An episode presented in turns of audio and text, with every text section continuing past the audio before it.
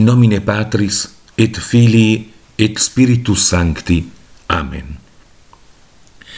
Per presentare la potenza della Santa Messa, citiamo la storia seguente tratta dal libro La Santa Messa di padre Martin von Kuchen. Nella storia della Spagna mariana si parla di un guerriero spagnolo di nome Pascal Vives, che aveva una grande devozione per la Santa Messa e assisteva quotidianamente a una o più celebrazioni liturgiche. Accadde, mentre serviva sotto lo stendardo del conte di Castiglia, che un gran corpo di mori, che in quel tempo aveva conquistato la maggior parte della Spagna, pose l'assedio al castello del conte.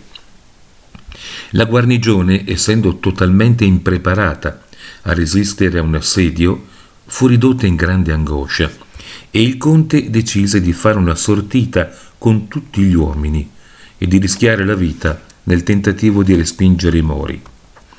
L'indomani di mattina ascoltò la messa con tutti i soldati e affidandosi all'aiuto divino partì contro i nemici. Ma Pascal Vives rimase in chiesa e udì otto sante messe, una dopo l'altra, pregando con fervore che la vittoria fosse dalla parte del conte. Mentre così pregava e i suoi compagni combattevano, ecco, Pascal Vives montato sul suo destriero fece un valoroso assalto ai mori, abbattendoli da ogni parte.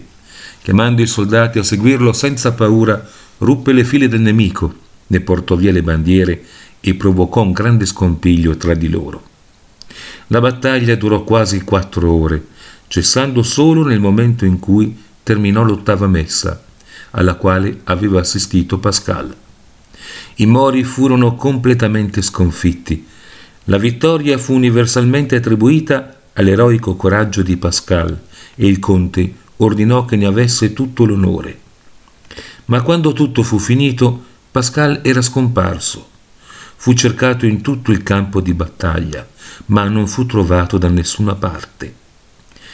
In realtà era rimasto in chiesa e lì rimase quasi tutto il giorno, perché si vergognava di lasciarla, temendo che i soldati lo prendessero in giro come un vigliacco e il conte lo congedasse dal suo servizio.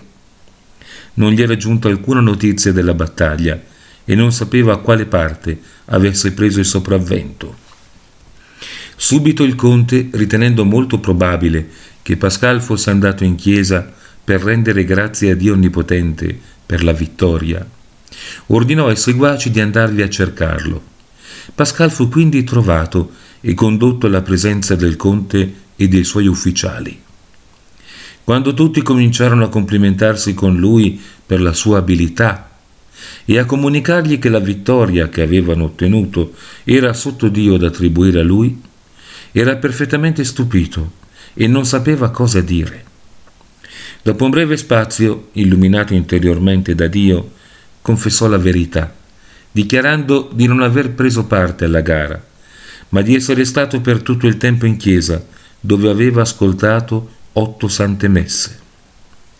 I soldati non credevano a quel che diceva, insistendo di averlo visto con i propri occhi nel bel mezzo della mischia e di averlo sentito invitarli a combattere valorosamente allora Pascal rispose, se è proprio come dite voi, il valoroso cavaliere che portava le mie sembianze doveva essere stato il mio angelo custode, perché vi assicuro che oggi non sono uscito dalla Chiesa.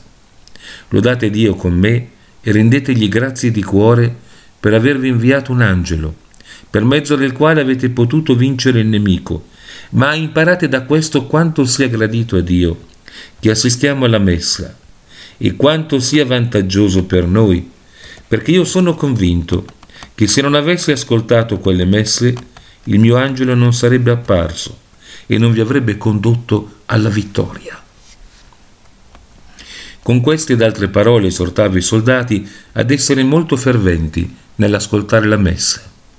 C'è da sperare che questo avvenimento abbia lo stesso effetto su coloro che lo leggeranno e li renda per il futuro più assidui nella partecipazione alla messa.